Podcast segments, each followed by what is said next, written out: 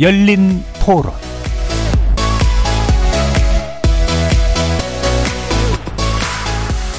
안녕하십니까. KBS 열린 토론 정준희입니다.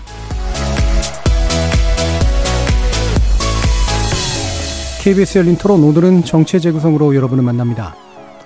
윤 대통령의 수능 관련 발언을 두고 연일 후폭풍이 계속되고 있습니다. 교육 현장의 혼란은 물론 수능 난이도 개입이라는 비판까지 거센 상황인데요.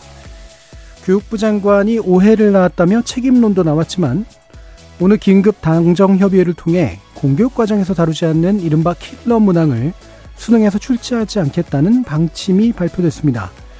교육 현장의 불안은 쉽게 해소되지 않는 분위기죠. 윤 대통령의 수능 관련 발언이 낳은 파장과 정치권의 대응, 정치 재구성 일부에서 만나보겠습니다. 이어지는 2부에서는 총선 준비에 돌입한 여야 당내 상황 알아보겠습니다. 혁신위원장을 임명하고 당내 분위기 전환에 나선 민주당과 시스템 공천을 강조하며 공천 혁신을 띄운 국민의힘 각 당 내부 상황 어떤지 점검해보죠. KBS 열린 토론 지금부터 시작합니다. 살아 있습니다. 토론이 살아 있습니다. 살아있는 토론, KBS 열린 토론. 토론은 라디오가 진짜입니다. 진짜 토론, KBS 열린 토론. 정치를 보는 색다른 시선, 정치의 재구성 함께 해 주실 네 분의 논객 소개해드립니다. 먼저 김민수 국민의힘 대변인 나오셨습니다. 네, 안녕하세요. 국민의힘 대변인 김민수입니다. 반갑습니다. 하헌기 전 더불어민주당 상근부 대변인 나오셨습니다. 안녕하세요. 하헌기입니다. 김준우 변호사 함께 하셨습니다. 네, 안녕하세요. 김준우 변호사입니다. 최수영 시사평론가 자리해 주셨습니다. 안녕하십니까. 최수영입니다. KBS 열린 토론 문자로 참여하실 분은 샵 9730으로 의견 남겨주십시오. 단문은 50원, 장문은 100원의 정보 이용료가 붙습니다. KBS 일라드의 모든 프로그램은 유튜브를 통해서도 함께 하실 수 있습니다. 자, 일부에서는 일단 윤 대통령의 이제 수능 관련 언급 그리고 이어지는 이제 정책 관련 상황을 어, 알아볼 텐데요. 혼란스럽죠? 어떻게 보시고 계시는지 네 분의 의견 먼저 전체적으로 들어보도록 하겠습니다. 먼저 김민수 대변인 말씀 주시죠. 어, 네, 일단은 그 윤 대통령의 수능 관련 이 공정한 수능에 대한 발언을 좀 민주당이 너무 그 국민 불안, 학부형 그리고 그 우리 수험생들에 대한 불안으로 좀 몰고 가는 정치를 했다. 불안을 조성하는 정치를 했다. 네. 예, 그러니까 실제로 수능에 대한 난이도 난이도를 낮춰라 높여라 이런 발언이 없었음에도 불구하고 어 지금 단지 어 킬러 문항 출제를 하지 말라라는 말 가지고 물수능 불수능까지 나오면서 너무 불안 조성을 했다. 그래서 이런 불안 조성을 먹고 사는 정치는 바람직하지는 않아 보이는데 어찌됐든 간에 지금 국민들이 굉장히 이 부분에 대해서 이슈가 되고 있고 또 불안감을 느끼고 있기 때문에 이 부분에 대해서 국민의 힘이 그리고 정부가 어느 정도 해소를 해줄 필요가 있다 설명을 통해서 예. 네 그렇게 보고 있고요 그리고 설명을 통해서 충분히 또 해소될 부분이 있을 거라고 보고 있습니다. 예. 네. 대통령의 의지는 공정함을 강조한 건데. 네 그렇습니다. 예 수능의 난이도에 개입하려고 한다고. 음. 민주당이 지금 띄우고 있다고 불안을 말씀 주셨어요? 말씀 예, 뭐 정책적인 디테일은 음. 이따 또 얘기할 거니까 저도 큰 틀에서 말씀을 좀 드리면 대통령이 좀 돌발적인 말씀을 하고 장관들이 그걸 주워 삼기다가 여론 반발에 좀 부딪히고 그러면 또 대통령실에서는 일종의 유체이타 법처럼 어 장관들한테 이제 좀 나무라고 탓을 돌리고 하는 게 몇 번 반복됐습니다. 근데 계속 좀 안 고쳐지는 것 같아서 돌아보실 필요가 있을 것 같은데 지난번 왜 5세 입학 때도 보면은 비슷했잖아요. 네. 양상이. 그러다가 어 실제로 박순희 장관이 경질된 경질된다 날아간다 뭐 그렇게 알고 있는데 그리고 노동 정책에 있어서도 이제는 뭐 69시간 노동으로 정착이 됐지만 처음에 작년에는 뭐 92시간 이런 얘기를 장관이 했다가 또 소통 문제가 발견돼가지고 또 문제가 된 적도 있고요. 그다음에 경찰 인사 관련해서도 행안부 따로 경찰 따로 대통령실 따로 해서 소통 혼란이 초래된 네. 적이 있잖아요. 이게 몇 번씩 반복되는 문제다라는 걸 지적하고 싶고 대통령 말씀은 최종적으로 뭐 결론이 나 있거나 아니면 방향이 설정돼 있어야 하는데 계속 이게 이 방향에 대한 뭐 표현상의 뭐 이제 혼동 이런 것들이 반복되는 게 좀 너무 통치를 너무 즉흥적으로 한다는 인상을 국민들이 받으실 예. 수 있을 것 같다라는 생각을 일단 합니다. 그래서 근본적으로 윤석열 대통령께서 선거 때 왜 민간 합동위원회 이런 거 구성해가지고 민간의 의견을 많이 수렴해서 통치하겠다 이런 약속을 했거든요. 예. 근데 그런 게 제대로 돌아가고 있다면 약속을 지키고 있다면 이런 혼란이 초래될 일이 없거나 좀 낮겠죠. 음. 근데 아마 너무 지금 그 본인이 뱉어놨던 약속이랑 거꾸로 가는 문제가 있는 것 같고 교육 뭐 개혁은 노동 개혁, 연금 개혁과 함께 3대 개혁으로 정부가 주창하는 일종의 브랜드 개혁이지 않습니까? 예, 예. 그런데도 불구하고 이렇게 혼란스럽게 간다는 게 장기적인 로드맵이나 기조 설정이 안 돼 있는 문제에서 기인하는 거 아니냐라는 생각이 좀 들었습니다. 예, 민주당이 불안을 조장했다. 그러니까 어느 정도 과장했거나 또는 어느 정도 약간의 조작적인 의미들이 있었다는 부분에 대해서는 이따가 그럼 좀 더 들어보도록 네. 하고요. 최세용 평론가님. 네, 저는 어쨌든 이번 그 문제는 대통령께서 어떤 좋은 의도를 갖고 말씀하셨던 메시지 관리 허점을 드러냈던 사례라고 생각을 합니다. 예. 그러니까 대통령의 말씀은 어쨌든 저는 음, 어떤 현안에 대한 그 최종 상태, 항상 end state여야 하는 게 맞습니다. 그래야지 어, 이게 우리 수직적 당정 관계이기 때문에 사실 그래야지 혼선이 비춰지지 않고 그다음에 이제 조율된 잘 조율된 얘기가 이제 메시지화됨으로 나감으로써 그게 이제 정책이 되고 국민에게는 이제 말하자면 득표라든가 민심 이제 혹은 지지로 연결되는 선순환 고리가 있는데 이번은 그러지 못했어요. 더더군다나 이게 저는 그 핵심 말하고자 하는 핵심을 알겠습니다. 예. 우리가 지금 정부가 하는 삼대 개혁 있지 않습니까? 노동, 교육, 그, 그 다음에 연금인데, 뭐 사실 뭐 되, 되는 게 없는 상태에서 지지부진한 이런 상태에서 지금 뭔가 교육에 대해서 대통령께서 공교육이 무너지고 있다. 또 공교육이 무너지고 사교육이 득세하는 거는 정상적 상태가 아니다. 사실 교육개혁의 핵심이 여기 있는 게 맞아요. 우리 주거, 그러니까 정말 사, 사문화돼 있는 공교육을 살리고, 그 다음에 계층 간 사다리를 조금 더 수월하게 하고, 그 다음에 지금 저출산 고령화 사회에서 그 저출산에 대해서 어떻게 우리가 이 이제 교육 문제를 잘 우리가 접근해 나갈 것인지 이게 교육 관계 기본적인 핵심 과제들인데 저는 잘 방향성은 어쨌든 있었으나 그것을 지금 왜 수능에 연계해서 말씀을 했는지 저는 사실 네. 그거는 조금 말하자면 메시지 관리 실패였다고 봐요. 수능이 150일밖에 안 남은 상태에서 수험생들과 부모들은 극도의 불안감들을 갖고 있거든요. 사실 저는 그것을 경험해본 세대이기 때문에 압니다.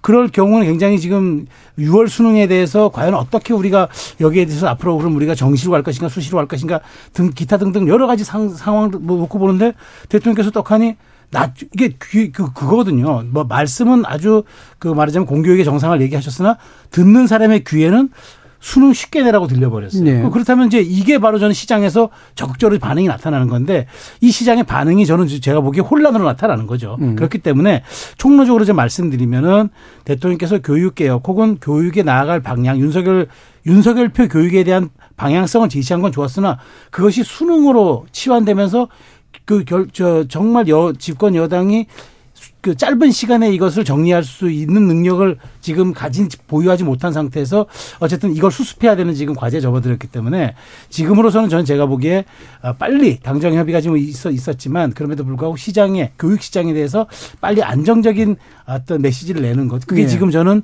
어 지금 당정이 처한 가장 예, 저첫 번째 임무라고 생각합니다. 예, 약간 기시교함이 드는 평가네요. 방향은 잘 잡혔는데 왜 굳이 이런 구체적인 측면을 대통령이 직접 건드려서 이런 메시지 혼란을 야기했는가? 이 부분에 대해서 예전에 외교 정책이나 이런 거 얘기하실 때좀 말씀하신 바가 있었죠. 네, 예, 김준우 변호사님. 그러니까 지금 혼란이 좀 가중되거나 그 교육 이해관계 당사자분들의 불안이 가중될 수밖에 없는 이유가 이제 그런 의미가 아니었다라고 해서 조율되지 못한 메시지 문제로 치환하기 조금 어려운 게 지금 교육과정 평가 원장이 이제 사의를 표명했고 국장급 인사가 이제 경질 혹은 전보 조치가 됐고 그 다음에 킬러 조항을 어쨌든 배제하겠다고 또 발표를 했단 말이에요. 그러니까 이게 차라리 아무것도 없었으면 이 모든 것이 이세 개가 없었으면 아 그냥 이제 장기적인 과제로 하는 얘기였다. 올해 수능에 어, 영향을 주려고 하는 것은 아니었다라는 얘기가 오히려 설득력을 가질 수는 있을 텐데 그래서 뭔가 메시지 사고였다 정도로 수습이 될 때는 이게 있으니까 이게 어디로 튈지 모른다는 불안과 공포가 여전히 좀 사회에 남아 있을 수밖에 없지 않나라는 생각이 들고요. 그래서 킬러 조항 킬러 조항이 아니고 킬러 문항과 관련해서 킬러 문항과 관련해서 되게 시시비비가 많고 저도 똑같이 문제의식을 가지고 있습니다. 거기에 대해서 방향에 대해서는 토론을 하면 될 문제이라고 생각을 하는데 근데 이제 이해 관계자 교육의 당사자들이나 수험생, 수험생 부모들 입장에서는 어떤 제도든 장단이 있다고 보시는 것 같아요. 그래서 어떤 제도가 더 좋냐라는 게 중요한 게 아니라 이번 입시에서 내가 살아남기 위해서는 그냥 예측 가능성을 부여해 달라라고 하는 니즈가 더 강한 것 같습니다. 그거는 제도가 바뀌는 거는 그 다음이나 2년 후, 3년 후에 있는 수험생들한테 적용을 하고 우리 애들은 지금까지 있는 과정에서 쭉 가는 전략이 흔들리는 걸 싫어하는 게 제일 싫어하는 것 같아요. 그러니까 뭐 중요한 게 아니라 공천 시스템 공천 룰을 계속 1년 전부터 유지하는 게 제일 좋지 갑자기 여기서 전략이 떨어지고 낙하산이 떨어지면 싫어하는 거랑 마찬가지인 것 같거든요. 그러니까 룰이 정확하게 안정적인 것들을 더 중요시 여기는데 그 부분에 대해서 굉장히 간과한 게 아닌가라는 생각이 들고요. 두 번째로 어 작년에 국가교육위원회가 출범했기 때문에 이런 의제는 더 이상 대통령이 교육부 총리한테 명령한다고 될 문제가 아니라고 생각합니다. 음. 이건 그냥 국가교육위원회 차원에서 수기하고 그 결과들을 어떻게 집행할 거냐 그리고 거기에서 어떻게 대통령실의 의견을 전달할 거냐로 가는 것이 온전한 법치주의다라는 생각이 드는데 교육위원회 출범이라는 현실에 대해서 자꾸 국가교육위원회를 조금 상대화하려고 하는 교육부 대통령실의 이런 스탠스는 조금 맞지 않지 않냐. 라는 생각이 좀 많이 듭니다. 예. 그러면 구체적인 이제 정책 문제로 들어가기 전에 원래 이제 그 이조 장관에게 경고했잖아요. 이조 장관이 뭘 잘못한 걸까? 최소영 평론. 네, 저는 이조 장관이 정말 그 대통령과 어떤 말씀을 구체적으로 나누는지 저는 모르지만 브리핑을 할 때 정말 저는 교육 시장에 대한 혼란을 저, 교육부 장관이 주무장관 이 정도까지 생각 못했다는 건 예. 정무적 판단에 좀 문제가 있다고 생각합니다. 음. 그러니까 대통령 말씀이 사실 두 분이 어떻게 더 깊은 대화를 나눈지가 모르겠지만 최소한 공교육의 정상화 정도를 얘기했으면은 거기에 걸맞는 정도의 수준의 레토릭만 얘기했, 얘기했고 나머지는 교육부가 혼선이 없도록 해 나가겠다면 될 일인데 대통령께서 불수능 그러니까 말하자면 킬러 어, 문항이 없도록 하라 하라 그러고 평이하게 좀 내라고 얘기했고 그에 맞추겠다고 얘기하는 순간 저는 지금 6개월 6개월 동안 이끌어 그러니까 6개월 동안 해왔던 수험생들의 멘붕을 전출했다고 봐요. 그러니까 네. 저는 이조 장관의 정무적 그, 저, 저, 저는 정무적 판단을 저는 정말 제가 저도 좀 약간 좀 부족함 좀 지적하고 싶은데요. 장관을 두 번 하신 분이고 실제로 뭐 MB 정부 때 교육부 장관 하셨던 분 아닙니까? 그런데 제가 보기에 이 정도로 허술하게 대통령께서 설령 대통령께서 그 단 두 분이 말씀하실 때 방점을 좀 세게 찍었다고 할지라도 최소한 교육부 장관이 브리핑할 때는 시장의 반응을 고려해서 얘기를 했었어요. 네. 이제 5개월밖에 안 남은 상태인데 대통령의 말씀은 날것 그대로 전달했다든가 네. 혹은 대통령의 말씀을 조금 더 부풀려서 네. 강하게 좀 전달하고자 하는 의도가 있었다면 저는 그거는 정말 대통령께서 어떤 말씀을 하셨든 간에 그거는 메시지 전달에 실패인 거죠. 그러니까 음. 저는 그런 점에 대해서 대통령실에서 강력히 경고를 했다고 하는데 저는 어쨌든 이주호 장관 입장에서는 지금 대통령의 말씀을 어떻게 전달해서 본인이 지금 뭐 어, 이렇게 말하자면 지금 뭐 경고를 받고 이런 사안을 떠나서 주무장관으로서 지금 사실 이렇게 되면은 오히려 사교육 시장이 더 활성화됩니다. 왜냐하면 지금부터 리스크가 됐고 시장에 불안 요인이 조성되면은 사람들은 돈을 지불하더라도 확실하게 솔루션을 주는 쪽으로 그 다가가게 돼 있거든요. 어, 거꾸로 사교육 시장이 저 활성화될 수 있는 지금 그런 문이 열렸기 때문에 이 부분들이 실무적으로 교육 시장의 교육 시장의 주무장관으로서 이걸 어떻게 관리하느냐가 지금 경고를 받고 이런 문제보다도 더 큰 지금 숙제로 남았기 때문에 이거를 처리하는 일에 더 급선무를 해야 될 것 같아요. 예. 이게 살짝 복잡한데 대통령의 원래 말이 이제 무엇인지는 사실 잘 모르고요. 네. 그죠? 근데 일단 드러난 것만 가지고 볼 수밖에 없는데 어느 정도 좀 걸러서 했어야 된다. 또는 심지어 부풀렸을 가능성도 있다는 이게 저는 두 가지가 좀 저는, 저는 좀 그게 좀 정확히 모르겠어요. 예. 그렇기 때문에 저는 경고가 나왔다고 보는 거죠. 음, 예. 일단 여당 내선 이 인책론에 대해서 어떻게 생각하시는지 좀 말씀 주시죠. 일단 그 이주호 장관이 행정부의 책임 있는 구성원의 한 명으로서 국민한테 굉장히 파급력이 큰 사안을 예. 방금 전에 말씀하셨던 것처럼 메시지 관리가 좀 소홀했다. 그러니까 이거에 대해서 좀 가볍게 처신을 했다라고 보입니다. 왜냐하면 대통령의 뜻을 정확하게 이해하지 못했다는 것 자체가 이해 안 되는 부분인데 대통령이 아까 3대 개혁과제 중에서 분명히 교육이 들어있고 대통령 공약에 표, 표방돼 네. 있는 것들이거든요. 그럼 장관이 그 말을 어떤 부분에 강조를 했던 그 진위 여부를 명확하게 알고 있었을 것이고 공교육의 정상화나 사교육을 그리고 줄여나가는 부분들이나 이런 것들에 대한 의중을 분명히 파악했을 거라고 봅니다. 근데 이것을 국민들한테 전달하는 과정에서 국민들이 불안 요소를 느끼게끔 말한 거에 대해서는 당에서 엄중한 책임을 물어야 된다라는 의견들이 많이 있는데 지금 이제 이 부분에 이런 실수들이 향후 나오는 것들에 대해서는 아마 당에서 엄중한 책임을 좀 물어가지 않을까 싶습니다. 그래서 이 메시지 관리들을 좀 하기 시작하려고 하고 있다 하는 것이고 그리고 지금 이제 사실 사실 지금 이 킬러 문항에 관계된 것들이 왜 갑자기 수능 몇 개월을 앞두고 튀어나왔느냐. 그래서 이거 혼란을 가중하느냐라고 하는데 이게 갑자기 튀어나온 게 아니고요. 여기 지금 실제로 윤석열 대통령의 교육 개혁 공약 중에 그리고 여기에 근거해서 2024년 수능 시행 기본 계획에 올해 초에 이게 등장한 내용입니다. 이미 발표가 된 내용이고 그래서 이번 모의고사에 이게 반영이 될 줄 알았는데 이게 실제로 또 킬러 문항들이 나온 거예요. 그러니까 네. 이제 윤석열 대통령께서 왜 이 부분이 공약으로 나갔고 지금 2024년 수능 시행 기본 계획에도 발표까지 했는데 이게 보완이 되지 않았냐라고 얘기를 한 것이죠. 음. 근데 이제 이게 갑자기 윤석열 대통령이 왜 수능 앞두고 갑자기 이 말이 튀어나왔어라고 지금 곡해가 완전히 된 겁니다. 그리고 지금 이제 물론 이런 부분에서 2024년 수능 시행 기본 계획에 이런 내용이 포함이 돼 있다는 게 국민들께 완벽히 전달이 되지 않았다면 이것도 약간의 문제가 있을 수는 있겠으나 윤 대통령께서 갑자기 얘기하신 건 아니다. 수능을 앞두고. 근데 이번 모의고사 출제를 보고 없어져야 될 킬러 문항들이 여전히 존재하는 걸 보고 그 부분에 대한 약간 디테일한 지적을 한번 들어갔다라고 음. 정도 이해하시면 될 것 같습니다. 예. 그리고 한마디만 더 하면 제가 아까 민주당에서 이 부분을 가지고 선동하고 있다라는 얘기를 잠깐 했는데 실제로 이재명 대표의 대선 공약에 킬러 문항 삭제가 있습니다. 그러니까 지금 이제 이 부분을 왜 이야기하냐. 그럼 실제 민주당이 됐든 국민의힘이 됐든 교육 문제를 바라보는 시각에서 아주 큰 뼈대는 차이가 없을 거라고 봅니다. 그럼 이재명 대표도 마찬가지로 대선 공약에서 킬러 문항 삭제를 하겠다 이런 부분들을 제한하겠다라는 공약을 해놓고 네. 그때는 그게 맞고 지금 윤석열 대통령이 했을 땐 틀리다는 식으로 국민 불안을 조성해서는 안 된다 하는 게 이제 저희들이 보는 시각이고 그리고 국민들께서 일단 우선 불안감을 먼저 느꼈다라고 하면 이제 우리의 입장은 이 부분을 충분히 해소시켜 드리자 어, 정확한 설명을 통해서 해소시켜 드리자 하는 게 국민의힘의 입장입니다.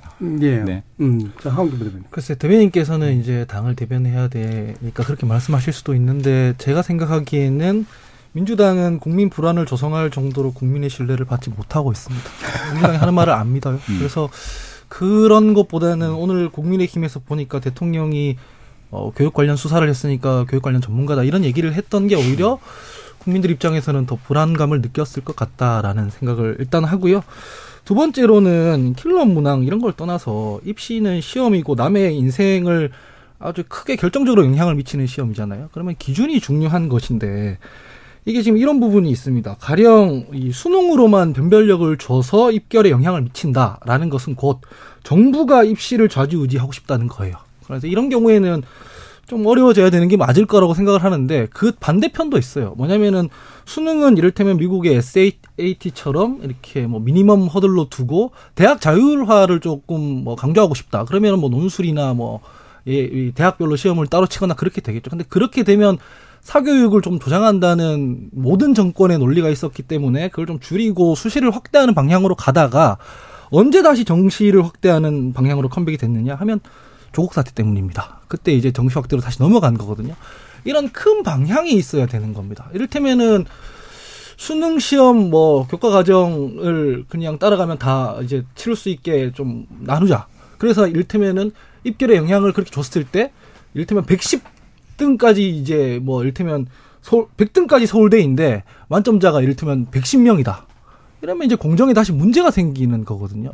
이런 큰 틀의 방향을 먼저 논의를 하고 이 수능 출제 부분에 대해서 어떻게 가져갈 것이냐라는 정책적 디테일이 들어가야 하는데 이게 좀 더 단견으로 좀 나온다고 생각이 들어요. 뭐 교과서에 있는 내용이냐 안 내용이 이런 내용으로 지금 싸우고 있는 거거든요. 그러면은 지금 수능 5개월 앞둔 상황에서 약간 불안감이 이 확산될 수밖에 없는 거죠. 예. 이건 민주당에서 조장한 것과 별개로 현장에서 지금 느끼는 당혹감이다라고 이해하시는 게 좀 좋지 않을까 싶습니다. 예. 이 부분 잠깐만 더 설명해도 괜찮을까요? 어떤 걸 그거- 설명하시려고 네네. 하시죠? 지금 이제 뭐 말씀하셨던 것들 중에서 그러니까 지금 이 큰 뼈대가 없다라기보다는 지금 명확하게 지금 윤석열 그 정권에서 교육 개혁에 대한 명확한 뼈대는 분명히 가지고 있죠. 그러니까 공교육의 정상화와 사교육을 이제 제한하겠다는 건데 이거는 방금 말씀하셨던 것처럼 학부모들이 실제로 원하는 것은 학부모들이 사교육으로 학 자기의 자식들을 몰아놓고 있는 이유는 딱 하나뿐이 없다라고 봅니다. 큰 큰 뼈대는 수시로 바뀌는 입시 제도에 의해서 불안감을 느끼는 거죠. 이거를 분석이 필요하거든요.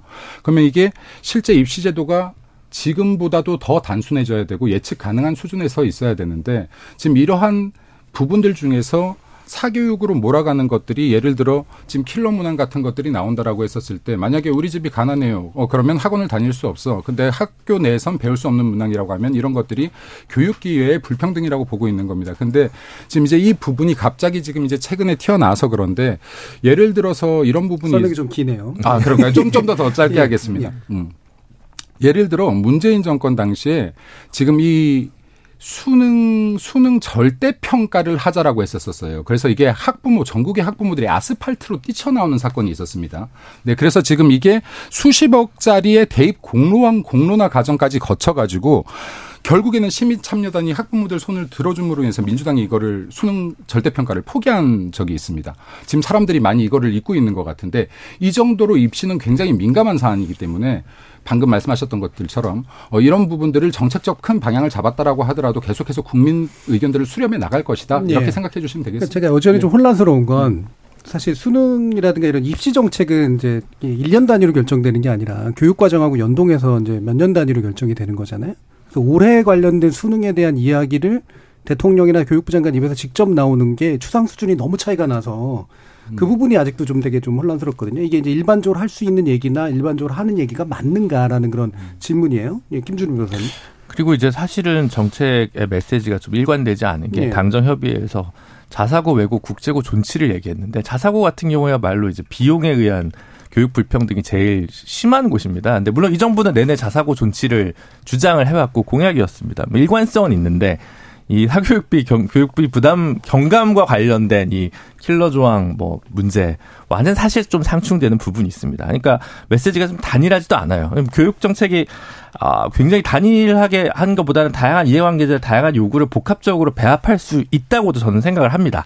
다만 지금 이제 밀고 있는 단어들에서 진정성이 떨어진다. 지금 왜 이 단계에서 자사고 외고 존치 원래 정책 방향 정하는데 왜 다시 한번 확인했느냐?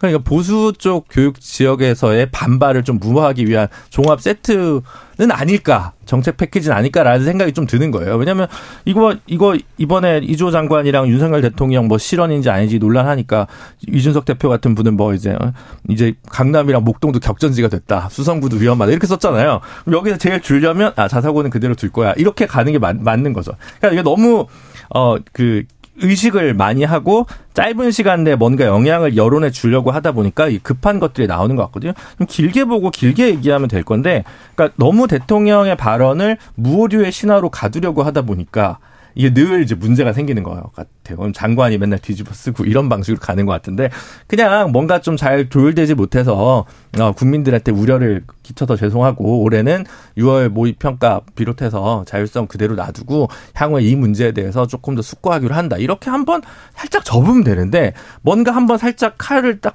살짝 뽑았으면 이걸 끝까지 해서 뭔가를 찌르건 베건 누군가 경질이 되건 감사가 들어가면 그러지 않으면 견디지 못하시는 것 같아서 저는 이 국정 철학을 조금 바꾸시는 게 대통령실에 필요한 정무 감각 아니냐라는 생각이 많이 듭니다. 말씀하신 게 방금 아까 전에 했던 그 이주호 장관 실책이 뭐냐라는 거랑 연결되는데 저는 사실 그렇게 생각해요.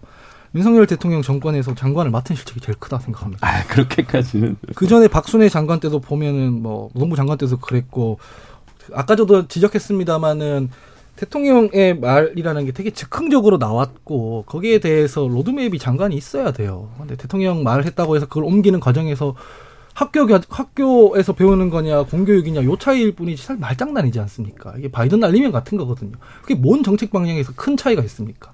애초에 애초에 교육 계획을 하겠다고 했으면 농- 그 교육부 장관으로서 뭐 5개년 계획이라든지 4개년 계획이라든지 이거를 장기적인 로드맵 안에서 발표를 하자 이런 것들이 있어야 되는데 그게 아니라 너무 즉흥적으로 가고 있다는 거죠. 근데 그거를 장관이 과연 몰랐을까 하면은 너무 많은 이런 비슷한 일들이 네. 있었기 때문에 그래서 이게 아까 방금 말씀하셨지만은 이게 뭔가 발언이 되고 내 의중이 그게 아닌데 여론이 나빠지면은 누구 탓하고 수사하고 이렇게 가서는 안 좋은 결과만 나올 것 같다라는 생각입니다. 저도 짧게 하나 네. 말씀드리면은 이제 장관은 정무직입니다. 그러니까 정무직이기 때문에 굉장히 고도의 정무적 판단을 해줘야 되는데 우리가 흔히 하는 말로 약간 좀 그좀 이렇게 약간 저렴한 표현이긴 하지만 메시지는 마사지라는 말이 있습니다. 네. 이게, 이게 잘 이렇게 정돈해서 내야 보내야지 날 것 그대로 나가면 위험한데 아니 사실 우리 교육이 지금 사실 좀 정말 왜곡되고 비정상적인 건 맞아요. 초등 의대반이 생겼잖아요. 초등학교 학생들이 의대 가겠다고 시골에서도 한다는데 이게 이게 정말 정상적인 상황은 아니죠. 이게 저출생 저 저- 정말 대표적 세계적인 저출생 국가에서 초등학생들이 의대만 가겠다고 나서니 이런 기현상이 어디 있습니까? 그러니까 이거 바로 잡아야죠. 그리고 올해 사교육비가 2017년 사교육비를 측정한 이래 가장 많은 사교육비가 지출됐다는 거 아닙니까? 지난해 2월 기준으로. 예. 장, 뭐, 23조 원 가까이가 초중고 사교육비 지출됐다는데 기형적이지 바로 잡아야죠. 잡는데 저는 그거예요. 대통령께서 원론적 말씀하시고 하면은 거기에 장관이 잘 포장을 해서 했었어야 되는데 제가 보기에 뭔가 이게 뭐 공명심이든 혹은 뭐 날것 그대로 뭐 하겠다고 했든 뭐 하든 간에 장관은 정, 고도의 정무적 판단을 해주는 자리입니다. 네. 그런데 그런데 어쨌든 이게 교육 시장에 지금 엄청난 혼란을 나왔, 나왔던 건 사실이고 그러니까 지금 그게 이제 우리 김 대변인 말씀하신 것처럼 민주당의 공약이었고 뭐그 국민의힘 공약이어서 다 교집합도 있고 방향성은 맞- 맞는데 이 혼란은 당장 누구의 이게 피해로 네. 갑니까? 지금 수험생과 학부모의 피해로 가기 때문에 더군다나 지금 N수생이라고 그러죠. 반수생. 물리수능이라고 하니까 우리 한번 더 시험 봐야지라고 해서 지금 사상 최고의 경쟁률이 될 수도 있다는 거잖아요. 이 혼란, 이, 이 미중유의 혼란은 누가 감당합니까? 그러니까 빨리 수습하고 정리정돈하고 그다음에 정, 그러니까 저가 말하자면 당과 그 대통령실이 빨리 말하자면은 이제 그 메시지 일체를 돼 가지고 시장을 좀 안정시키고 수험생들에게 좀 방향성을 제시해야지 이대로 가면 좀 곤란하다는 말씀드립니다. 알겠습니다. 국민의힘이 혼란 빠르게 잡을 수 있도록 노력하겠습니다. 예, 그러길 바랍니다. 네. 어, 메시지가 마사지다라는 게 저급한 표현이라는 말씀 주셨는데 사실 되게 유명한 학자의 책 이름입니다. 그래서 굉장히 고급한 말이기도 예. 예. 어, 그렇게 하겠습니다. 87, 8757님께서 고등학교 올라가는 자녀를 둔 부모입니다. 공교육 과정 안에서 수능 문제를 출제하는 게 당연하다고 생각합니다. 이게 문제가 되는 게 이상한 거 아닙니까? 사교육 시장은 공교육 따라가기 힘든 친구들만 이용하도록 방법을 찾아야죠. 사사사사님께서 공약에 있고 없고가 문제가 아니라 그 말을 언제 하느냐가 문제인 거죠. 수능 150일 남기고 이러면 그간 준비한 사람은 뭐가 됩니까? 좀 더 개혁적으로 했으면 합니다. 김영희님께서 기왕이면 킬러 문항이라는 표현보다는 고난도 문제라고 해주시면 좋겠습니다. 라고 저도 적극적으로 동의하는 말씀을 주셨네요. 어, 시간이 많이 남지 않아서 어, 좀 더 얘기하고 싶긴 합니다만 이제 후쿠시마 오염수 문제로 좀 더 넘어갈 텐데요. 아 이게 뭐 조만간 이제 방류가 이제 결국 되는 방향으로 갈 것 같은데 예, 지금 여전히 이제 우리나라에서는 대립적인 상태고요. 여당에서는 이제 적극적으로 이제 가짜 뉴스라든가 괴담 근절에 대응하겠다. 어, 이를테면은 편파 보도 내지 가짜 뉴스에 관련된 것들을 당에서 접수해가지고 뭔가 좀 처리도 해보겠다 이런 식의 이제 아, 모습으로 나오고 있습니다. 이 부분에 대해서 당 얘기를 듣기 전에 김준우 변호사님 먼저 의견 들어볼게요. 아, 저는 사실은 뭐 저희 같은 문- 문송한 사람들 같은 경우에 과학의 영역에 대해서 뭐 이렇게 저렇게 얘기하는 거에 있어서 극히 한계적이라서 말을 하긴 조심스럽습니다만 주어진 정보가 우리가 갖고 있는 데이터가 여기까지고 그 데이터의 한계는 무엇이며 의미는 이것이다라고 가급적 정부에서 투명하고 적극적으로 소통하는 네. 노력이 제일 중요하다고 생각합니다. 근데 그런 면에서 봤을 때 지난번 시찰단의 제대로 된 평가 결과는 무엇인지, 그 다음에 청문회를 왜 IAEA 검증 결과 발표 전에는 못하는 것인지에 관해서 국민적인 의구심이 드는 거예요. 그러니까 적극적으로 이걸 진짜를 몰라서 그런다라는 계몽적 태도로 일관할 게 아니라 조금 더 개방적 태도로 정부가 나서는 모습을 보여줘야 이게 괴담론이다라고 하는 어, 프레임으로 이 문제를 덮어 씌우는 것보다는 얼만큼 우리가 더 투명하고 갖고 있는 정보를 공개했는가. 그리고 우리가 예를 들면 지난번에 그 지도자들이 우리 대한민국 대통령도 만났습니다만 그 퍼시픽 아일랜드 포럼 PIF 태평양 도서 지역 국가들도 별도의 조사를 했지 않습니까? 그러면 그 조사 결과랑 우리가 갖고 있는 데이터는 무슨 차이가 있고 저기는 왜 저렇게 해서 방류, 방류를 보유하라고 하는데 우리가 갖고 있는 점에서는 이렇다라는 그런 얘기들을 조금 더 비교 평가를 해서 투명하게 적극적으로 얘기를 한다면 이게 괴담인지 아닌지에 대해서 적어도 국민들이 어느 정도의 눈높이와 또 그동안 그 정보를 순수하게 접근하지 못했던 과학자들이 얘기할 수 있는 담론과 공론의 장이 좀 어, 열리게 될 텐데 이 공론의 장을 닫고 가급적 프리패스를 하고 싶어하는 의도로 좀 보이다 보니까 국민들이 현재 야당을 충분히 믿지 못하면서도 청와대나 대통령실, 대통령실이나 정부 여당 이 말들을 충분히 또 신뢰하지 못하는 이유가 아닌가 싶습니다. 예.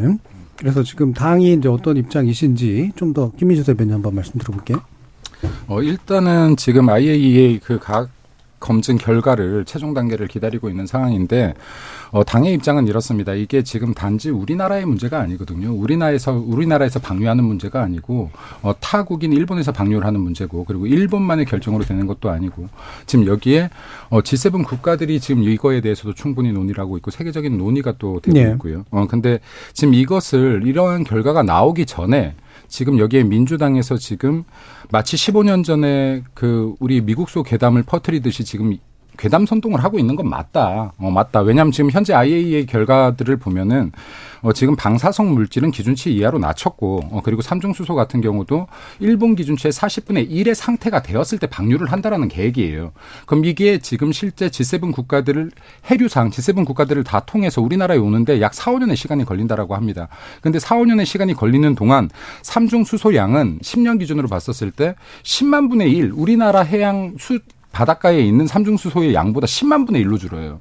그럼 이게 극하 극 어떠한 효과도 미비하다라는 게 지금 과학적 결과로 나오고 있는데 이런 것들을 좀 더 지켜보자라는 것인데 예를 들어서 만약에 이게 이상이 있다라고 나왔어요. 그러면 제가 볼 때 윤석열 대통령이 자국민의 건강을 무시하고 이거 방류하세요 할 리가 없, 없을 뿐더러 이 이전에 이 해류를 먼저 맞이하는 미국이나 캐나다, 캐나다나 어, G7 국가들은 자국민들의 건강을 버려가면서 어, 뭘 얻겠다고 일본한테 이거를 방류를 허가하겠습니까? 그럼 지금 우리들도 상식적으로 생각해야 되는 것이죠. G7 국가가 IAEA의 과학적 검증 결과를 믿겠다라고 했었으면 미국 대통령, 프랑스 대통령, 영국 대통령 등등등등이 어 그러면은 예를 들어서 이 사람들은 자국민의 건강을 생각 안 할 것이냐? 당연히 하죠. 자국민의 건강과 무엇을 바꾸겠습니까? 그럼 이런 상식적인 지금 결론을 앞에 두고 당장 지금 장애로 뛰어나서 장애 투쟁을 여는데 어 이거는 핵 폐기물 처럼 지금 이제 선동해 가고 있는 네. 거죠. 근데 이게 단지 정치적 선동에서 그치지 않고 실제 피해자가 존재하는 게 문제입니다.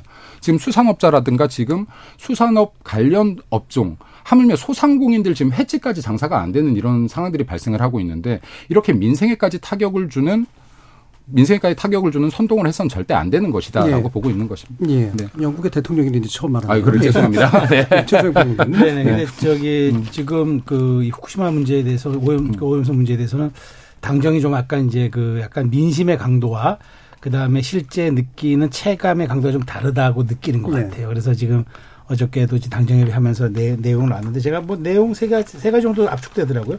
조사 이제 하는 이제 지점을 92곳에서 200개로 늘리고 세슘과 삼중수소의 이제 그런 그 분석 그 주기를 이제 격주 단위니까 거의 실시간으로 하겠다는 것과 그다음에 대형 유통점 43곳을 정해가지고 유통 모든 전호점에 대해서 유통 전에 검사를 한다. 검사 체계 구축한다는 건데 이 사실 제가 여기서 하나 지적하고 싶으면 딱 안 와닿아요. 음. 그러니까 지금 이게 이제 뭔가 그러니까 지금 과학으로 얘기하고 데이터로 얘기하겠다고 하는 의지는 알겠는데 국민 일반 정서에 와닿는 부분들이 사실 있거든요. 이게 와닿지가 않아요. 그래서 네. 저는 이제 앞으로 뭐 이렇게 가겠죠. 뭐 회 시식회를 한다든가 뭐 수산시장 투어를 한다든가 여러 가지 이제 앞으로 퍼포먼스들이 나오는 거예요. 그래서 과연 안심이 될까? 이게 데이터가 될까? 그냥 저는 차라리 그래서 조금 선제적으로 그러니까 우리가 지금 보니까 법- 여당 그러니까 민주당이 하는 태도는 제가 좀더 따로 얘기 드- 드리겠지만 여당이 하는 방어적 태도, 방어적 이런 그 정책이라든가 지금 내놓는 대책들이 별로 와닿지 않는다는 거. 이건 조금 좀 받아들여야 될 것 같고요. 네. 실제 현장에서의 체감. 그러니까 지금 소금 같은 경우가 사재기가 되고 있고 뭐 이런 것들이 보면 사실 그 신안 지역에 비가 4, 5월 달에 많이 안 와서 있는 것도 있고 여러 가지 복합적 요인이 있는데 시장은 반응을 하는 거죠. 심리는 불안 요소에 반응하게 돼 있으니까 경제는 심리니까 이런 것들이 있- 있어서 조금 저는 좀 말하자면 현장 현장에서 와닿을 만한 그런 대책들을 좀 발굴해야 될 것 같고 저는 민주당에 대해서 어쨌든 제가 보기 장애 투쟁을 멈춰야 돼요. 이게 이제 이제는 뭐 처리 오염 처리수가 오염수가 아니라 이제 뭐 핵폐기수라고 부르기로 했다고 제가 들었는데 아니 이거 과- 네이밍 정치를 이렇게 그 국민의 먹거리까지 가는 건 저는 안 된다고 봅니다. 그러니까 네. 정치적인 슬로건으로는 괜찮지만 이렇게 민생과 직결되고 국민의 먹을 권리, 국민의 안전과 직결된 문제를 그렇게 네이밍까지 해가지고 핵 폐기물이란 말로 이렇게 불- 불안감 공포를 조성하는 건안안 돼요. 그러니까 저는 이 부분에 대해서는 정말 그 여야가 정쟁으로 가면 안 됩니다. 그러니까 여당의 대책은 조금 더 저, 저, 절실해야 되고 야당은 거리 정치를 조금 그만두는 게 좀 맞다고 봐요. 네. 얘기 들어보죠. 일단은 최성 평론가님 말씀은 전반부에 대해서는 제가 뭐 거의 대부분 동의를 하고 후반부에 이제 어, 장애 투쟁 여기까지는 모르겠습니다. 방법 없는 차이인데. 근데 민주당이 선동하고 있다라는 레토릭은 제가 별로 동의를 못 해요. 왜냐하면은 그게 맞으려면 국민의힘도 몇 년 전에 선동 정치한 겁니다. 실제 피해자들 생각 안 하고 선동 정치한 거기 때문에 사과해야 되는 거죠. 그때는 심지어 문재인 정부 입장이 뭐냐면은 일부 전문가들의 입장이 정부의 입장은 아니다라는 게 공식 입장이었습니다. 예. 그럼에도 불구하고 막 성명 내고 그랬거든요. 국민의힘들이. 그러면은 입장이 바뀌었으면 몇 년 사이 입장이 바뀌었으면 설명이 있어야 된다라는 걸 지적하고 싶고요. 그리고 지금 정권에는 MB맨들 많잖아요. 그래서 광우병 문제 이런 것 때문에 이제 곤혹 치러가지고 이 트라우마가 좀 있는 것 같은데 음. 그래서 처음에는 제가 일일 브리핑할 때 뭐 저렇게까지 하나라고 생각이 들었거든요. 너무 일본 홍보해 주는 거 아니냐. 생각하다가 제가 지난주 금요일부로 약간 헷갈리기 시작했습니다. 이 뭐라고 브리핑에서 나왔냐면 우리 시찰단은 지난 5월 시찰 과정에서 알프스 주요 고장 사례 목- 목록 자료를 확보했다. 2013년도부터 2020년도까지 설비 부식, 뭐 전처리 설비 필터 문제 등 다액종 제거 설비 고장 발생을 확인했다. 그리고 작년에도 고장 났다는 거예요. 그래서 이건 불리한 얘기잖아요. 근데 이걸 투명하게 얘기를 하길래 어 잘하네라는 생각이 들었어요. 그러면 괴담이라던가 가짜 뉴스 때문에 시- 시민들이 불편해하는 게 아니라 실제로 이게 정부 발표대로라면 고장 났는데도 지금 방류하는 거에 대해서 정부가 뭐 이렇다 할 대응책을 안 보이고 있다는 거지 않겠습니까? 그래서 이 부분에 대해서는 정부가 문제가 생길 경우에는 우리가 이렇게 대처하겠다라고 약속을 해줘야 국민들이 납득을 하지 이거 지금 거짓 정부 때문에 지금 선동당하는 겁니다 해서는 불안이 안 씻겨나갈 것 예. 같다라는 생각입니다. 자, 그래서 이제 시간이 일부에서 이제 어, 5분 정도뿐이 안 남아서요. 한 1분 정도씩만 간단하게 다시 한번 의견을 좀더 여쭙고 싶은데 결국 불안을 해소해야 되잖아요. 그러니까 누가 불안을 만드냐는 너무나 지금 논쟁적인 요소니까 불안을 해소하는 방법이 예를 들면 정치적으로 협력을 요청하는 방법이 있을 수 있고요. 야당에 또는 과학을 계속 강조하는 방법도 있을 수 있고요. 또는 어 이른바 불안을 만들어낸다고 판단되는 이야기를 억제하는 방식도 있을 수 있고요. 또는 기타의 방식도 있을 수 있는데 뭐가 제일 바람직하고 효과적이라고 생각하시는지 한번 여쭙고 싶습니다. 먼저 최평님. 저는 그 정, 그러니까 지금 정부가 너무 그 일본 편에 서 있는다고 국민들이 인식하는 게 네. 가장 큰 문제라고 봐. 그러니까 정부가 하는 말은 아 일본 편일 거야. 그러니까 일본 일본의 입장은 좀 반영될 거야. 이렇게 자꾸 인식을 하는 것 같아요. 그러니까 저는 저는 제가 보기에 이 왜곡된 구조를 하기 위해서는 일, 저는 저, 전 여당이 일본 정부와 뭐랄까 좀 그 고위급 레벨 협상을 하면서 뭔가 우리가 최소한 다, 그 일본 정부의 말을 전달하는 게 아니라 예. 우리 정부가 요구하는 것을 일본 정부가 답변하는 그 모습으로 국민에게 대국민 메시지를 예. 전달해야 될 가장 저는 필요한 사안이라고 생각합니다. 예. 하업부도 되면. 정치권 하는 얘기들 국민들이 잘 안 믿어요. 선동이 잘 안 됩니다. 그래서 사실은 국민들이 알아서 각자 공부하고 찾아보고 해서 이제 불안해 하시는 거고 거기에 대해서 정부가 이거는 거짓 정보고 이거는 괜한 뭐 불안이고 이렇게 할수록 오히려 더 불안해 할 것 같거든요. IAEA 보고서에 보면 지난 보고서에 IAEA는 이 보고서에 대해서 어떤 책임도 지지 않는다라고 박혀 있습니다. 그러면 문제가 생겼을 때 책임은 누가 진다는 거잖아요. 이 IAEA만 자꾸 근거를 네. 대니까. 그래서 정부가 불안해하는 국민들이 불안해하는 지점을 확실하게 언급을 하면서 이 문제에 대해서는 이렇게 대처해 나가겠다라고 약속해야 좀 해소가 되지 않을까 싶습니다. 예. 김민수 대표님. 아, 김주루 어, 만들어 먼저 하십시오. 아, 네, 제가 먼저. 아, 근데 저는 이제 그 G7은 아니지만 호주, 뉴질랜드가 포함된 PIF에서는 방류를 연기해달라고 생명을 내고 음. G7에서도 독일 장관은 방류에 찬성한 적 없다고 얘기를 하니까 그럼 독일과 호주, 뉴질랜드랑 달리 우리는 yes라고 얘기를 한다면 그 근거가 뭔지를 조금 더 소상히 예. 밝혀야 된다고 상대 평가가 일단 하나 필요할 것 같다는 생각이 들고요. 저의 혼자 공상적인 얘기인데 음. 이게 사실은 결국 돈 때문에 일본이 방류하는 거잖아요. 음. 그래서 저는 한국에 기금을 내자.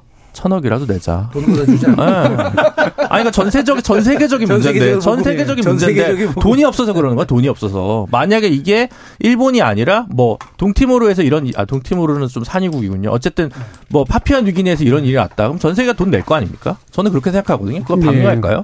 그런 정도의 글로벌 중추국가 외교 아니에요?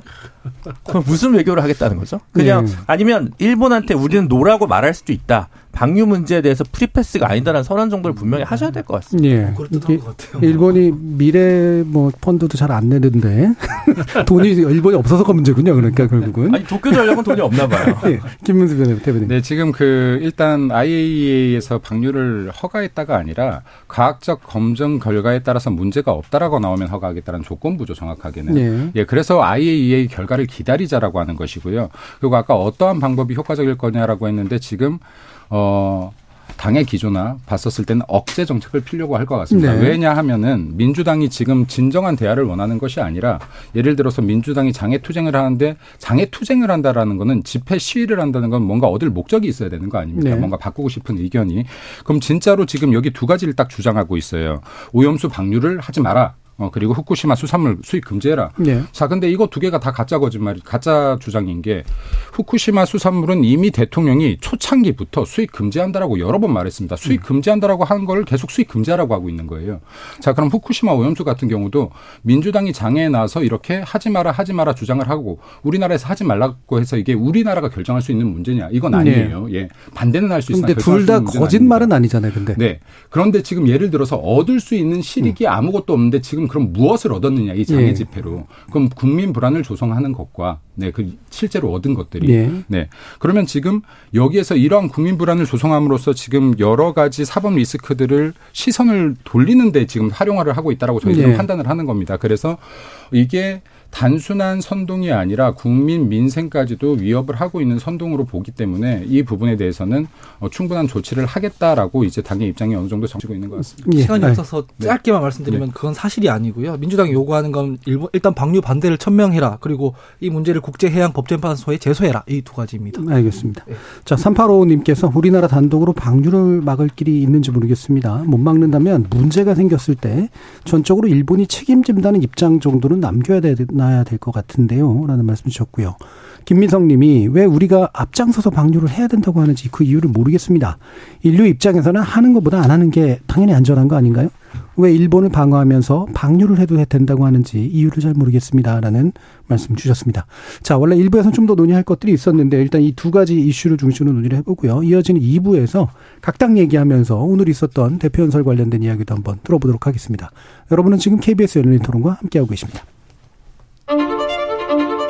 토론은 치열해도 판단은 냉정하게 복잡한 세상을 바꾸는 첫 걸음은 의외로 단순할지도 모릅니다. 평일 저녁 7시 20분 당신을 바꾸는 질문 KBS 열린 토론 정준희입니다. KBS 열린 토론 정치의 재구성 김주류 변호사, 하헌기 전 더불어민주당 상근부 대변인, 김민수 국민의힘 대변인, 최세영 시사평론가 이렇게 네 분과 함께하고 있는데요. 자, 그 간단하게 요거 먼저 짚고 어, 각 당의 상황을 들어갔으면 좋겠는데요. 일단 이제 그 이재명 대표가 어, 필요하다면 어, 출석해서 어, 영장 심사를 받는 경우까지 하겠다. 이른바 이제 불체포 특권을 포기하겠다를 대표 연설에서 밝혔습니다. 이에 대해서 좀 평가를 해주시고 김기현 대표는 그럼 이제 어떤 얘기를 하는 게 지금 맞을까? 라고 하는 그 간단한 이야기, 간단하게 하기는 어려운 이야기이긴 합니다만 되도록이면 짧게 네분 의견 먼저 좀 듣고 시작하죠. 최성 평론가님. 네, 일단 그 이재명 대표가 뭐 절묘한 수를 꺼내는 건 맞은 것 같아요. 그러니까 네. 본인의 위기, 그 다음에 당의 위기 이런 것들을 돌파하려는 회심의 카드인 것 같고요.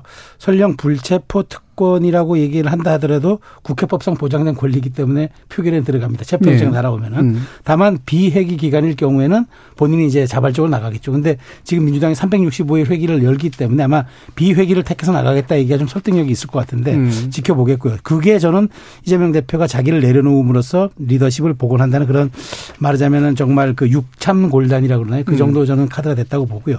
다만 이제 이것이 이재명 대표의 말이 국민들이 하도 말이 바뀌어서 믿을 믿을 수 있게끔 이제 보여주는 게 지금 관건 예. 관건이 될 것 같고 또 하나 남은 것은 지금 이제 이재명 대표의 이 발언으로 인해서 사실은 이제 이번 그저 내일 김기현 대표의 네. 얘기 이제 저 연설이 좀 더 주목을 받게 되겠는데 저는 그렇다 하더라도 김기현 대표는 기본적으로 방어적 입장에서 여당 대표로서 연설- 연설하기 때문에 아마 담론 위주의 정치개혁 담론 위주의 얘기를 하고 음.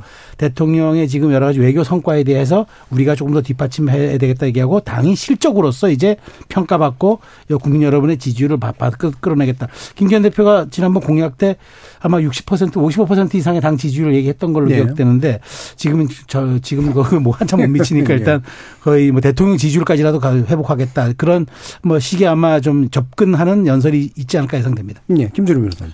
일단은 뭐 만시지탄이지만 이제 물체포 특권을 내려놓겠다고 한 건 다행이라고 생각을 하고요. 그게 뭐 정치적 의미는 어 얼마나 있을지는 잘 모르겠지만 애시당초 사실 유인태 고문 같은 분은 나가야 된다. 당대표 내려놓고 오히려 사법 리스크를 다 해결하고 돌아오면 오히려 더 큰 기회가 올 수 있다. 뭐 이런 직언도 하지 않았습니까? 그래서 저는 뭐 오히려 뭐 늦었지만 당연하다고 생각을 하고요. 뭐 다행일 건 없죠. 제가 뭐 지지하는 건 아니니까. 근데 근데 이제 그런 생각은 해봤습니다. 혁신위원장을 새로 구할 때 혁신위원장 후보에 하마평 오른 분들이 만약 통과를 했다면 그런 걸 했을 것 같아요. 이재명 대표는 불체포 특권 내려놓을 수 있습니까? 라는 질문을 했을 것 같거든요. 음. 혁신위는 그걸 권고할 수 있습니까? 혹은 다른 건들에서 다 어떻게 합니까? 이것조차 안 되면 민주당 혁신위가 무슨 힘이 있을까요? 나머지 공천은 그렇다 치더라도 라고 얘기를 하는 거면 오히려 대표 본인이 이 정도는 해줘야 혁신위원회가 어 그러면 다음에 어 적어도 21대 국회 남은 기간 동안은 불체포 특권 사용하지 않겠다. 체포 동의안 다 가결시키겠다라는 정도의 권고 안을 채택할 수 있지 않겠냐. 그래야만 혁신위가 정말 최소한의 어떤 에너지나 힘이나 어 이니셔티브 헤게모니를 가질 수 있지 않을까라는 저는 생각이 들거든요. 그래서 이거는 혁신이 성공을 위해서도 당연히 이재명 대표가 이거는 해 줬어야 되는 일이라고 생각하고요. 요구 받았을 거라고 생각하고 본인도 더 이상 미루지 아, 미룰 수 없구나라고 생각했을 것 같습니다. 물론 이제 최근 그 수사 진행 상황이나 재판 진행 상황을 보고 본인에게 더 이상 아주 결정적으로 불리하지 않겠다라는 법률가적 판단을 했을 수도 있다고 생각합니다. 근데 어쨌든 그거는 뭐 또 어떻게 보면 그 뒤에 후- 후순위적인 문제고 1차적으로는 그래도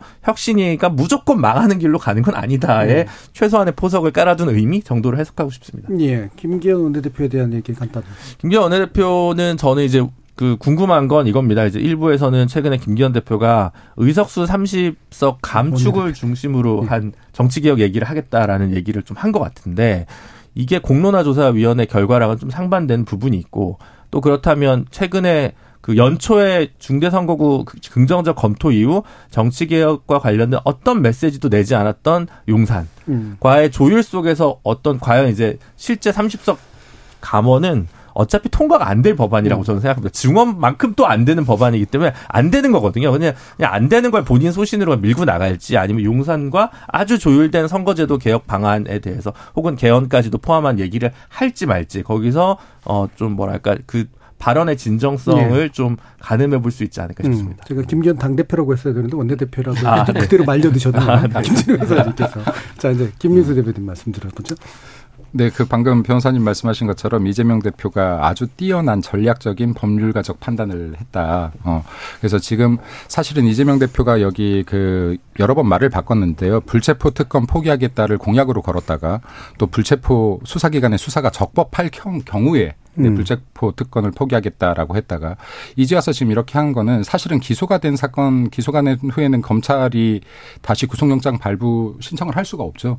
어 그리고 지금 이제 이런 부분에서 리스크가 상당히 좀 상쇄돼 있었다라고 이제 이재명 대표가 분석을 한 것 같고요. 예. 어, 그래서 지금 만약에 이재명 대표의 이 발언 자체가 좀 진정성을 가지기 위해서는 지금 우리 당의 유이동 의원이 발의한 법이 있습니다. 불체포 특권 삭제 조항에 관계된 것들인데 이게 지금 180석 거대 야당의 민 주당이 솔선수범해서 이 법안을 어, 상정시켜 준다라고 하면 어, 이재명 대표의 발언이 상당히 진정성을 갖게 될 것 같다라고 예. 생각합니다. 예. 그리고 김 대표에 대해서는 어떤 말씀 주셨을까요? 저희 예, 당 대표. 네. 음. 어, 지금 일단 그 김기현 대표 같은 경우는 제가 뭐 감히 개인적인 얘기를 한다라고 하면은 그냥 굉장히 그 정치적 발언을 하는, 한다기보다는 그냥 솔직하게 얘기하는 사람이다라고 예. 생각을 하고요.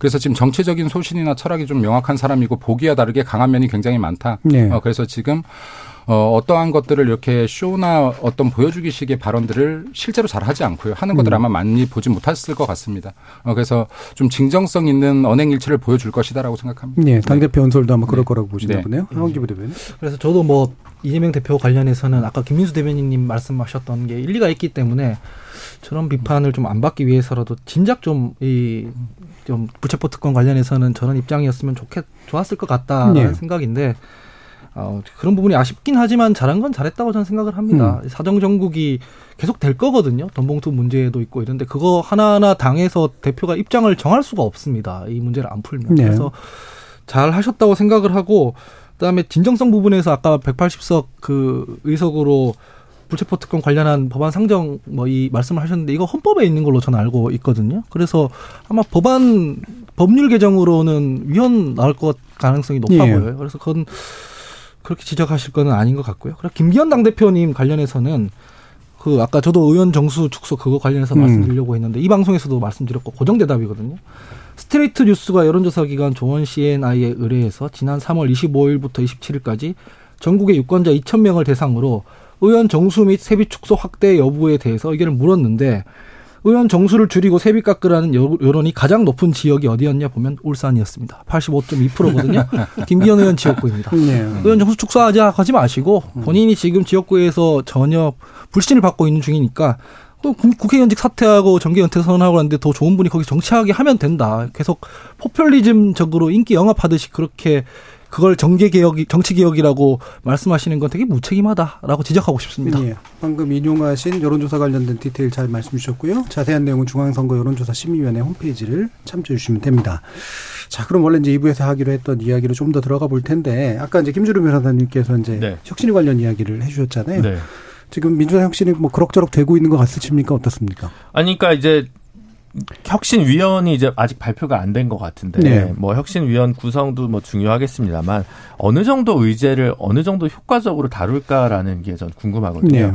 민주당 내에서 지금 뭐 늘 하은기 부대변이 얘기하는 그 대의원제가 쟁점이 아니다. 그리고 대의원제가 쟁점이다라고 얘기하는 사람과 그게 쟁점이 아니라고 얘기하는 네. 사람이 묘하게도 명계와 비명계로 이렇게 싹 홍해처럼 음. 이제 갈리는데 그게 말고 국민적 시선에서 봤을 때 아 이건 진짜 혁신이네 라고 얘기를 하는 부분의 워딩이 어 혹은 아젠다 뭐 의제가 공천과 연관성이 있을 수밖에 없을 것 같습니다. 그러면 공천에 관한 기준을 새롭게 설정할 만한 힘을 부여받느냐 그리고 그걸 과연 수용하느냐가 핵심일 것 같거든요. 예를 들면 어떤 어떤 것든 불문하고 기소된 사람들은 어느 수준까지는 뭐 불출마한다라고 한다거나 아니면 뭐 어 그 이거는 저는 약간 좀 쟁점이 있다고 생각합니다. 예를 들어 장경태 혁신위에서 제공했던 의견 중에 주요한 거는 동일 지역구 삼선 이상은 금지하자는 건데 네.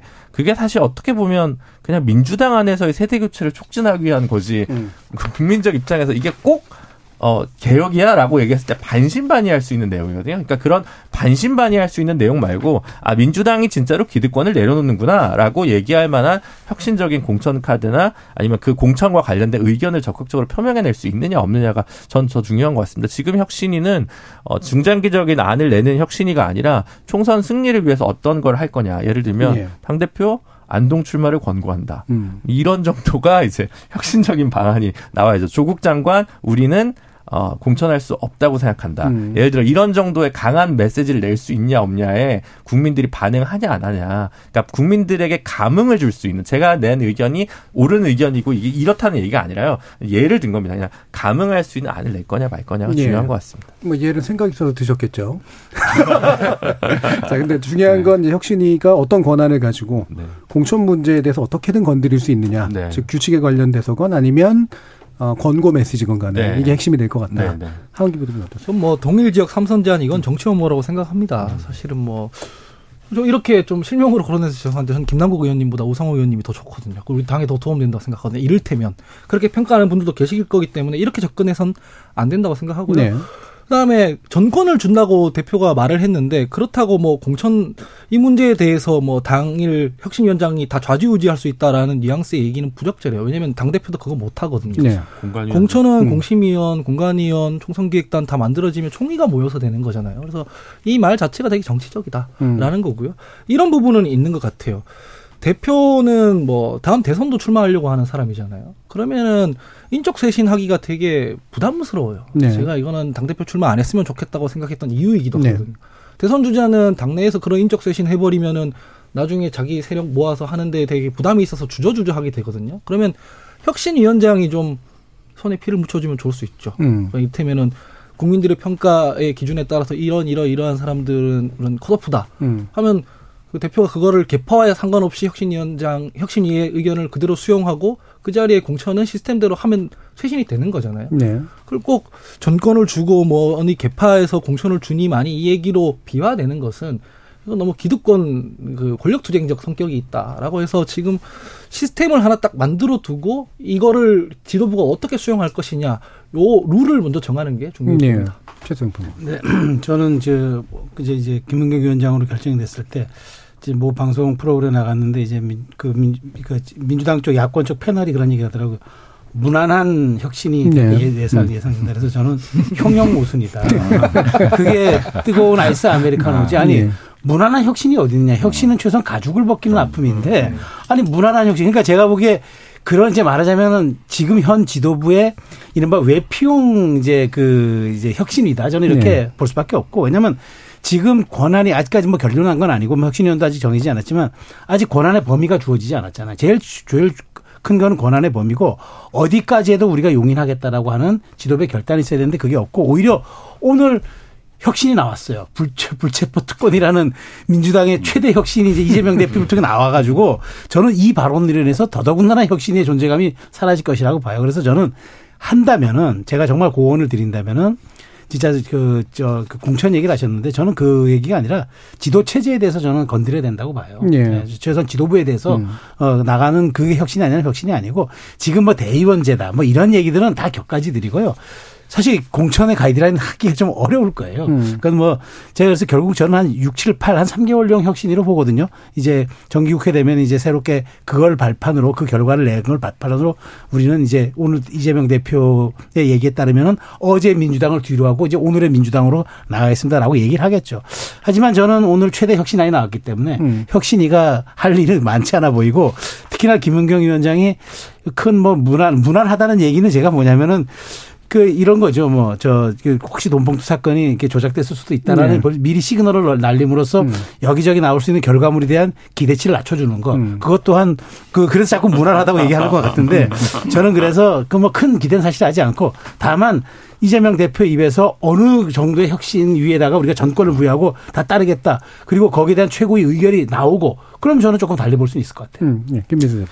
네, 일단 그 민주당 혁신에 얼만큼 진정성이 있느냐의 문제일 것 같은데 실제로 오늘 이재명 대표의 국회 연설을 보면 이 혁신의 의지가 있는가 하는 부분이 있어요. 왜냐하면 저희들이 봤었을 때는 이재명 당대표의 사법 리스크라든지 그리고 돈봉투 사건 그리고 뭐 코인 게이트 등등등에서 한 번 정도는 국민들에게 좀 진정성 어린 사과 발언이 있지 않을 있지 않을까라는 기대가 네. 사실 없지 않았거든요. 근데 이런 사과나 자성이 없이 과연 혁신 외치는 혁신이 혁신 진정성 있는 혁신이 나올 것이냐 하는 거에는 제가 의문을 품고 있습니다. 그래서 지금 김영 김은경 위원장 같은 경우에는 결국에는 이재명 대표를 어떻게 하면은 지킬 거냐는 이재명 방탄 시즌 2가 아닌가.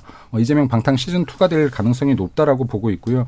어, 실제 이재명 대표의 거치는 당연히 결정하지 못할 것이다. 어, 그리고 이재명 대표의 거치는 결국에는 어, 이런 순탄한 과정, 뭐 혁신의 과정이 아니라 어, 반대 세력에 의한 의해서 진행되지 않을까. 음. 어, 제가 볼 땐 그렇게 생각하고 있습니다. 근데 예. 그뭐 돈봉투 코인 이런 부분에 대해서 사실 이재명 대표가 사과를 했는데 문제는 사과를 했지만 후속 조치가 제대로 이행이 되지 않았다라는 지적 때문에 문제가 됐던 거잖아요. 근데 저는 민주주의에도 비용이라는 게 있잖아요. 아까 평론적인 영역에서 치면은 뭐 이재명 대표 거치 얘기하는 거 전 뭐 납득할 수 있어요, 논리적으로. 근데 이를테면 윤석열 대통령 1년 평가했을 때 저는 엉망이라고 생각하고 어떤 쪽에서는 퇴진을 막 말하지만 그러면 안 되잖아요. 임기가 보장돼 있는데 대통령이 잘 되도록 구성원들이 좀 도와주고 뭐 서- 건설적인 비판하고 그래야 되잖아요. 그래서 저는 선출된 당 대표가 좀 잘 못한다고 평가할 수 있지만 그래도 이제 임기가 있기 때문에 네.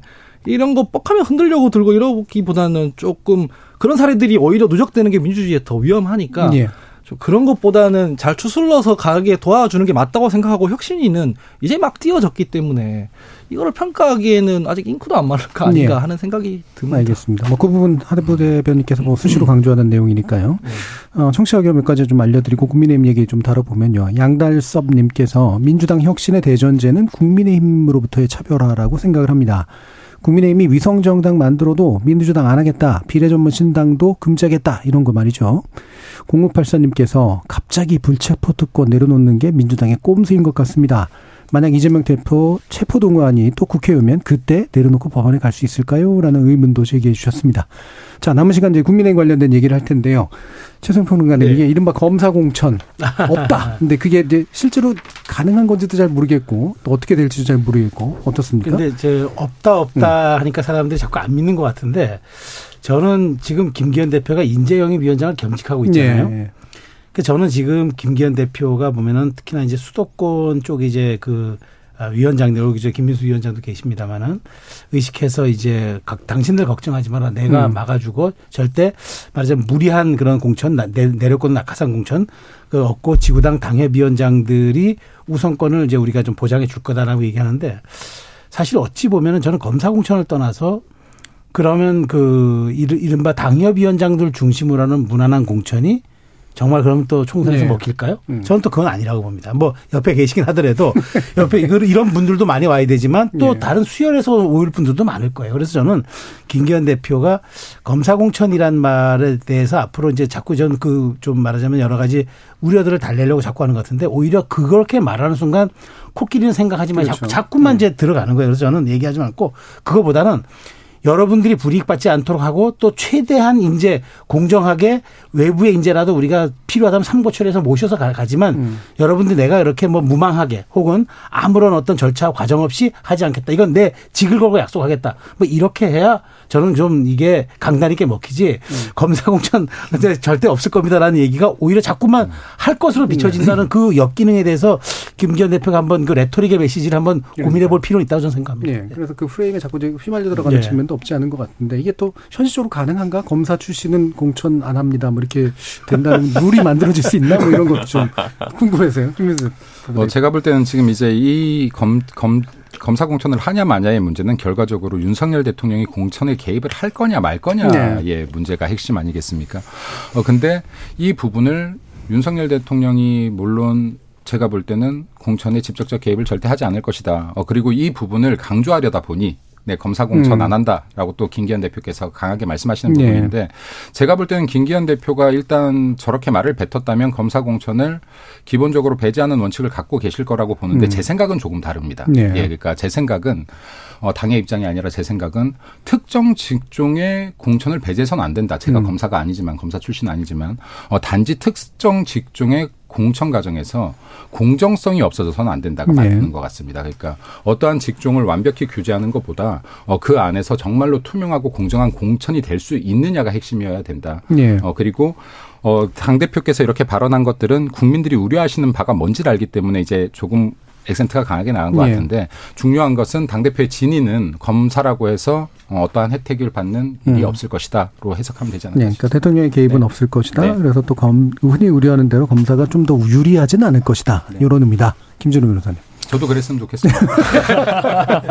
그래야만 하는 거 아니겠습니까? 근데 어, 디까지 검사 출신으로 분류하냐부터 문제잖아요. 예. 박민식 장관, 원희룡 장관, 뭐 그렇죠. 권영세 장관 다 검사 출신 아닌가요? 그게 예리하리 그거 네. 예리하네요. 네. 그러니까 거기 뭐 민주평통 석동현 예. 사무처 권영세 장관은 제가. 헷갈리네요. 음. 판- 판사 아닌가? 검. 네, 제가 그건 좀 헷갈리는데 그 다음에 이제 청와대에 있는 뭐 뭐 주 비서관, 이 비서관 뭐 이런 사람들, 그다음 한동훈 장관 이런 사람들 몇 명 안 돼요. 여기만 근데 이분들이 원하는 지역구가요. 뭐 강북구에서 제가 박용진 의원이랑 싸우겠습니다라든가 예. 은평구에서 박 박주민 의원이랑 싸우겠습니다 하면서 당에서도 공천 줄 걸요. 음. 근데 어, 황보승희 의원이 탈당했네요. 음. 네, 부산 영도가 좋을 것 같습니다. 네. 예. 하영재 의원이 지금 아, 안 될 것 같으니까 경남에 제가 거기를 받겠습니다. 이렇게 나온 순간 이제 망하는 거죠. 음. 그러니까 몇 명이 있냐가 중요한 게 아니라 그들을 어디에 공천 주느냐에 따라서 논란의 크기는 되게 달라질 것 같거든요. 근데 박민식 뭐 장관이나 석동현 사무처장 이런 분들은 다 부산 분들인데 당연히 부산 원하거나 아니면 뭐, 뭐 분당 원하거나 이러면 이제 곤란한 거죠. 근데 물론 이제 모든 사람들이 그렇다고 험지로 내모는 거는 보수한테 별로 안 좋은 것 같습니다. 예. 예를 들어 어, 검사 출신이에 마침 안대희 대법관을 마포로 몰았다가 음. 그냥 정치 생명이 끝나지 않았습니까? 그럼 나중에 총리하시려다가 또 돈을 너무 많이 벌어서 문제가 됐고, 그러니까 조금 어느 정도 안배나 어느 정도 균형은 좀 필요할 것 같다는 생각이 드는데 어쨌든 무지막지하게는 안 하겠다라는 생각이 들지만 결국은 뻔한 이름들 외에 모르는 이름들은 잘 안 하겠다 이런 얘기가 예. 아닐까 싶습니다. 석동현 처장이 검찰 출신 맞다고 하네요. 네. 예. 검사 음. 공천이란 건 정치적 레토릭으로 보이고요. 그냥 상징적인 레토릭이죠. 이를테면은 뭐 당정 일체론부터 시작해서 전당대회에 대통령이 많이 개입했다는 그 의혹과 비판들, 당무 개입했다는 비판들. 그렇기 때문에 이 사실 당권을 김기현 대표가 가지고 있지만 결국 그 만들어준 대통령이 개입하는 거 아니냐 이렇게 논리적으로 연결해서 비판하는 거 아니겠습니까? 그래서 이 문제를 해결하려면 검사 공천 없다라고 하는 것보다 정당 운영에 있어서 김기현 대표가 이니셔티브를 쥐고 가는 모습을 보여주는 게 첫째라고 생각하고 예. 두 번째는 옛날에 김무성 대표 시절에 박근혜 대통령이 그 공천 개입하려고 하니까 뭐 어떻게 했냐면 내가 당대표 하는 동안은 전략 공천 없다. 전부 오픈 프라이머리다. 상향식 공천으로 하겠다. 이런 식으로 시스템을 먼저 발표해 버리면 돼요. 그러면은 그 시스템에 맞춰서 해야 되기 때문에 뭐 경선 원칙이다. 혹은 뭐 상향식 공천이다. 이러면은 대통령이 개입할 여지도 줄어들고 검사든 아니든 그, 그, 그 룰에 맞춰서 그냥 붙어보면 될 문제잖아요. 그래서 이런 식으로 발상을 좀 전환할 필요가 있는 거 아닌가라는 음. 생각을 그때 김무성 대표의 그 공천 룰을 지켰으면 탄핵이나 뭐 이런 것까지 가지도 않았을 것 같다고 네. 저는 네. 생각하는데. 어쨌든 영도 다리에도 그때 갔죠. 네. 음. 네. 예. 그럼 좀 이런 얘기인지 모르겠습니다만 당내에서 공천룰에 관련된 어떤 이야기들이 좀 오고 가고 있습니까? 아니요. 그 아직 당연히 그거는 뭐 또 공심위가 음. 어느 정도 꾸려져야 되겠지만은 일단 그래도 김기현 대표께서 계속 강조하고 있는 부분은 어, 경쟁하겠다 이거든요. 네. 그러면 지금 이제 경선을 기본 바탕으로 하는 얘기인 것 같은데 예를 들어서 지금 이제 공천에서 항상 문제가 되는 건 이렇습니다. 잘못된 공천, 잘못된 공천에서 제가 사실 이거 신문을 한번 찾아봤는데요. 대한민국 설립 이래, 네, 건국 이래 단 한 번도 공천이 잘 됐다는 적은 없더라고요. 아무리 예. 찾아봐도 다 잘못된 공천이었더라고요. 근데 이 이유는 공천 경쟁자 중에서 부합격한 사람보다 떨어진 사람이 많다 보니까 당연한 음. 것 같아요. 잘못된 공천이라는 거는. 근데 지금 이제 중요한 것은 뭐냐면 아까 당협위원장 말씀하셨는데 당협위원장들 중에서 이 직함을 달고 일하지 않은 사람 분명히 있습니다. 그리고 음. 정말 열심히 한 사람이 있어요. 이걸 가려내야 됩니다. 네. 그러니까 당원들 중에서 그 지역에서 정말로 당협위원장 중에서 당원들과 주민들과 교감을 오래 하고 이 노력을 했던 사람들을 경쟁의 기회조차도 안 주고 위에서 찍어 내렸을 때는 네. 이 지역 주민들의 반발이 먼저 나와 버립니다. 음. 예. 그래서 반대 투표를 하기도 해요. 나는 국민의힘 지지자인데 민주당을 찍어버리는 상황도 나옵니다. 이거 민주당에서도 네. 마찬가지입니다. 네, 그래서 이게 진짜로 자격이 주어 정말 열심히 한 사람들한테는 경쟁에 공정한 경쟁 기회를 주어야 된다. 어, 그리고 이 사람이 함량 미달이었다, 진짜. 어, 여기에서 정말 제대로 활동을 하지 않고 직위만 차지하고 있었다. 이런 것들을 명확하게 좀 분리할 필요가 있다라고 생각합니다. 예. 네. 그래서 전략 공천과 시스템 공천을 잘 조율을 하는 게 사실 제일 네, 중요할 텐데. 그, 예. 맞, 맞아요. 이게, 네. 이게 정답은 없습니다. 그러니까 네. 저는 뭐 잘된 공천, 그러니까 물론 뭐 다 그 이제까지 그 공천이 안 된 분들은 공천이 잘 잘못됐다고 얘기하겠지만 제가 보기에 저는 그, 그, 그때 어마어마했던 공천은 1996년도에 이제 이해, 저, 김영삼 전 대통령이 했던 네. 공천에 이회창 당시 비례대표 음. 1번 주고 그 다음에 음. 이우재, 김문수, 맹형국 끌어들이면서 네. 네. 수도권을 54석을 먹었어요. 네. 그게 아마 보수정당 역사상 수도권 과반을 한 게 유일무이한 기록으로 저는 네. 제가 알고 있습니다. 그리고 아, MB 적고 초기에 2008년 총선에서 아니 근데 과반은 그 과반은 못했어요. 아, 과, 음. 수도권 과반을 한건 아. 1996년 총선이 음. 보수 정당 계열로 네. 유리 유일하고 음. 그 다음에 이제 2002년도에 있었던 그 이제 말하자면은 그 민국당 사태가 있었죠. 2000년 총선. 이제 2000년 총선. 그때 네. 이제 윤여준, 장관, 윤여준 장관이 이제 기획하면서 김윤환 뭐 신상우 이런 분들 다 쳐내고 그래서 그때 다시 한번 이제 이회창 총재 체제로 완전히 갔던 거니까 이게 간단합니다. 상상을 못 상상을 뛰어넘는 인적 구성. 그 음. 그다음에 그 지역구에 원래 관리했던 사람들과 상징적인 사람들을 적정하게 밸런싱 하는 거. 그게 저는 관건이라고 보는데 네. 글쎄요 이번 총선이 저는 정말 여야 모두 중요하다고 얘기하면서 이건 사실 상상력의 영역이 아니라 사실 균형 배분의 문제인데 음. 그것조차 제가 그거 그러니까 그걸 잘하는 정당이 이길 겁니다. 근데 저도 모르겠네요. 네. 그건 어떻게 한 3, 4씩 두 분 또 들어보죠. 근데 이제 공천이라는 게 뭐 잘된 공천이 없다 말씀해 주셨지만 사실 한두 군데 공천 고집 피우다가 무리하다가 이게 네. 전체 판이 어그러지는 네. 거잖아요. 지난 총선도 보면은 지지난 총선이죠. 그 유승민 의원 배제, 뭐 유영아 뭐 변호사 공천 이게 두 개 고집 피우다가 전체판이 어그러져 버리는 거거든요. 그래서 전반적으로야 경선하고 뭐 전략 공천 제대로 돌아가겠죠. 근데 권력자가 어디까지 고집을 피우느냐. 네, 그래서 네. 어디까지 화제가 되고 어디까지 이게 국민들의 눈높이 안 맞는 공천을 하느냐. 가 전체판을 음. 결정한다. 이건 저희 당에도 마찬가지입니다. 뭐 음. 수박 잡으러 간다면서 뭐뭐 뭐 누구한테 가고 이런 거 있거든요. 근데 개딸 등에 업어가지고 당에서 헌신한 사람 만약에 그렇게 되면은 국민들이 우리 당 어떻게 보겠습니까? 그러니까 양당이 마찬가지인데 좀 국민의 눈높이에서 네. 공천하고 경선하고 이러면 될 것 같다라는 생각입니다.